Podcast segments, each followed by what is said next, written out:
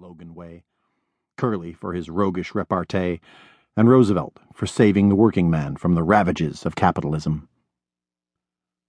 Connolly's parents, John J. Connolly, a Gillette employee for 50 years, and his stay in the background mother, Bridget T. Kelly, lived in the project until John was 12 years old.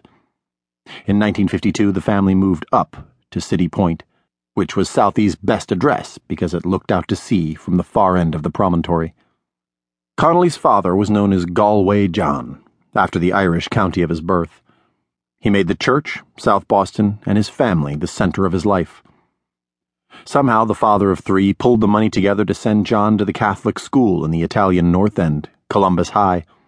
It was like traveling to a foreign country, and John Jr. joked about a commute that required cars, buses, trains.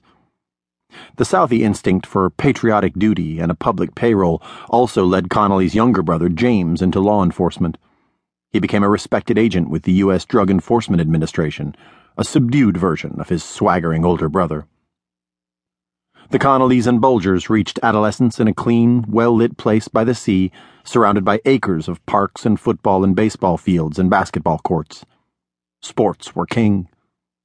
Old Harbor had intact families, free ice cream on the 4th of July, and stairwells that were clubhouses, about 30 kids to a building. The 27 acre project was the middle ground between City Point, with its ocean breezes and lace curtains, and the more ethnically diverse lower end, with its small box shaped houses that sat on the edge of truck routes leading to the factories and garages and taverns along the Fort Point Channel. To this day, the neighborhood consistently maintains the highest percentage of long term residents in the city reflecting a historic emphasis on staying put rather than getting ahead that engenders fierce pride. As South Boston bowed slightly to gentrification along its untapped waterfront in the late 1990s, its city councilor sought to reaffirm traditional values by outlawing French doors on cafes and roof decks on condos facing the sea. The us versus them mentality at the core of Southie life goes even deeper than its Irish roots.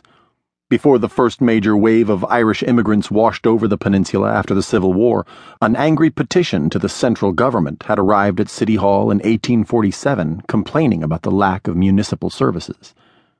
It would be a couple decades before the famine immigrants who stumbled ashore in Boston as the potato blight racked Ireland from 1845 to 1850 made their way to the rolling grass knolls of what was then called Dorchester Heights. The famine had reduced Ireland's population by one third, with one million dying of starvation and two million fleeing for their lives. Many of them headed to Boston as the shortest distance between two points and spilled into the fetid waterfront tenements of the North End. By the 1870s, they were grateful to leave a slum where three of every ten children died before their first birthday. The newly arrived Irish Catholics took immediately to Southie's grievance list with outside forces. Indeed, it became holy writ as the community coalesced around church and family, forming a solid phalanx against those who did not understand their ways. Over the decades since then, nothing has galvanized Southies more than a perceived slight by an outsider who would change the way things are. In the Irish Catholic hegemony that came to be, a mixed marriage was not just Catholic and Protestant, it could also be an Italian man and an Irish woman.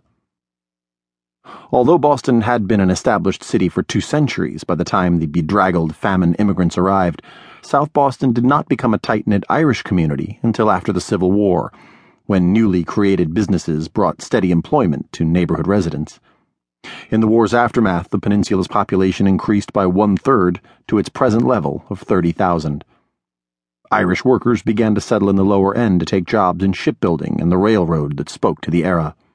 Soon local banks and Catholic churches opened their doors, including St. Monica's, the Sunday destination of Whitey Bulger's younger brother Billy and his tag along pal John Connolly.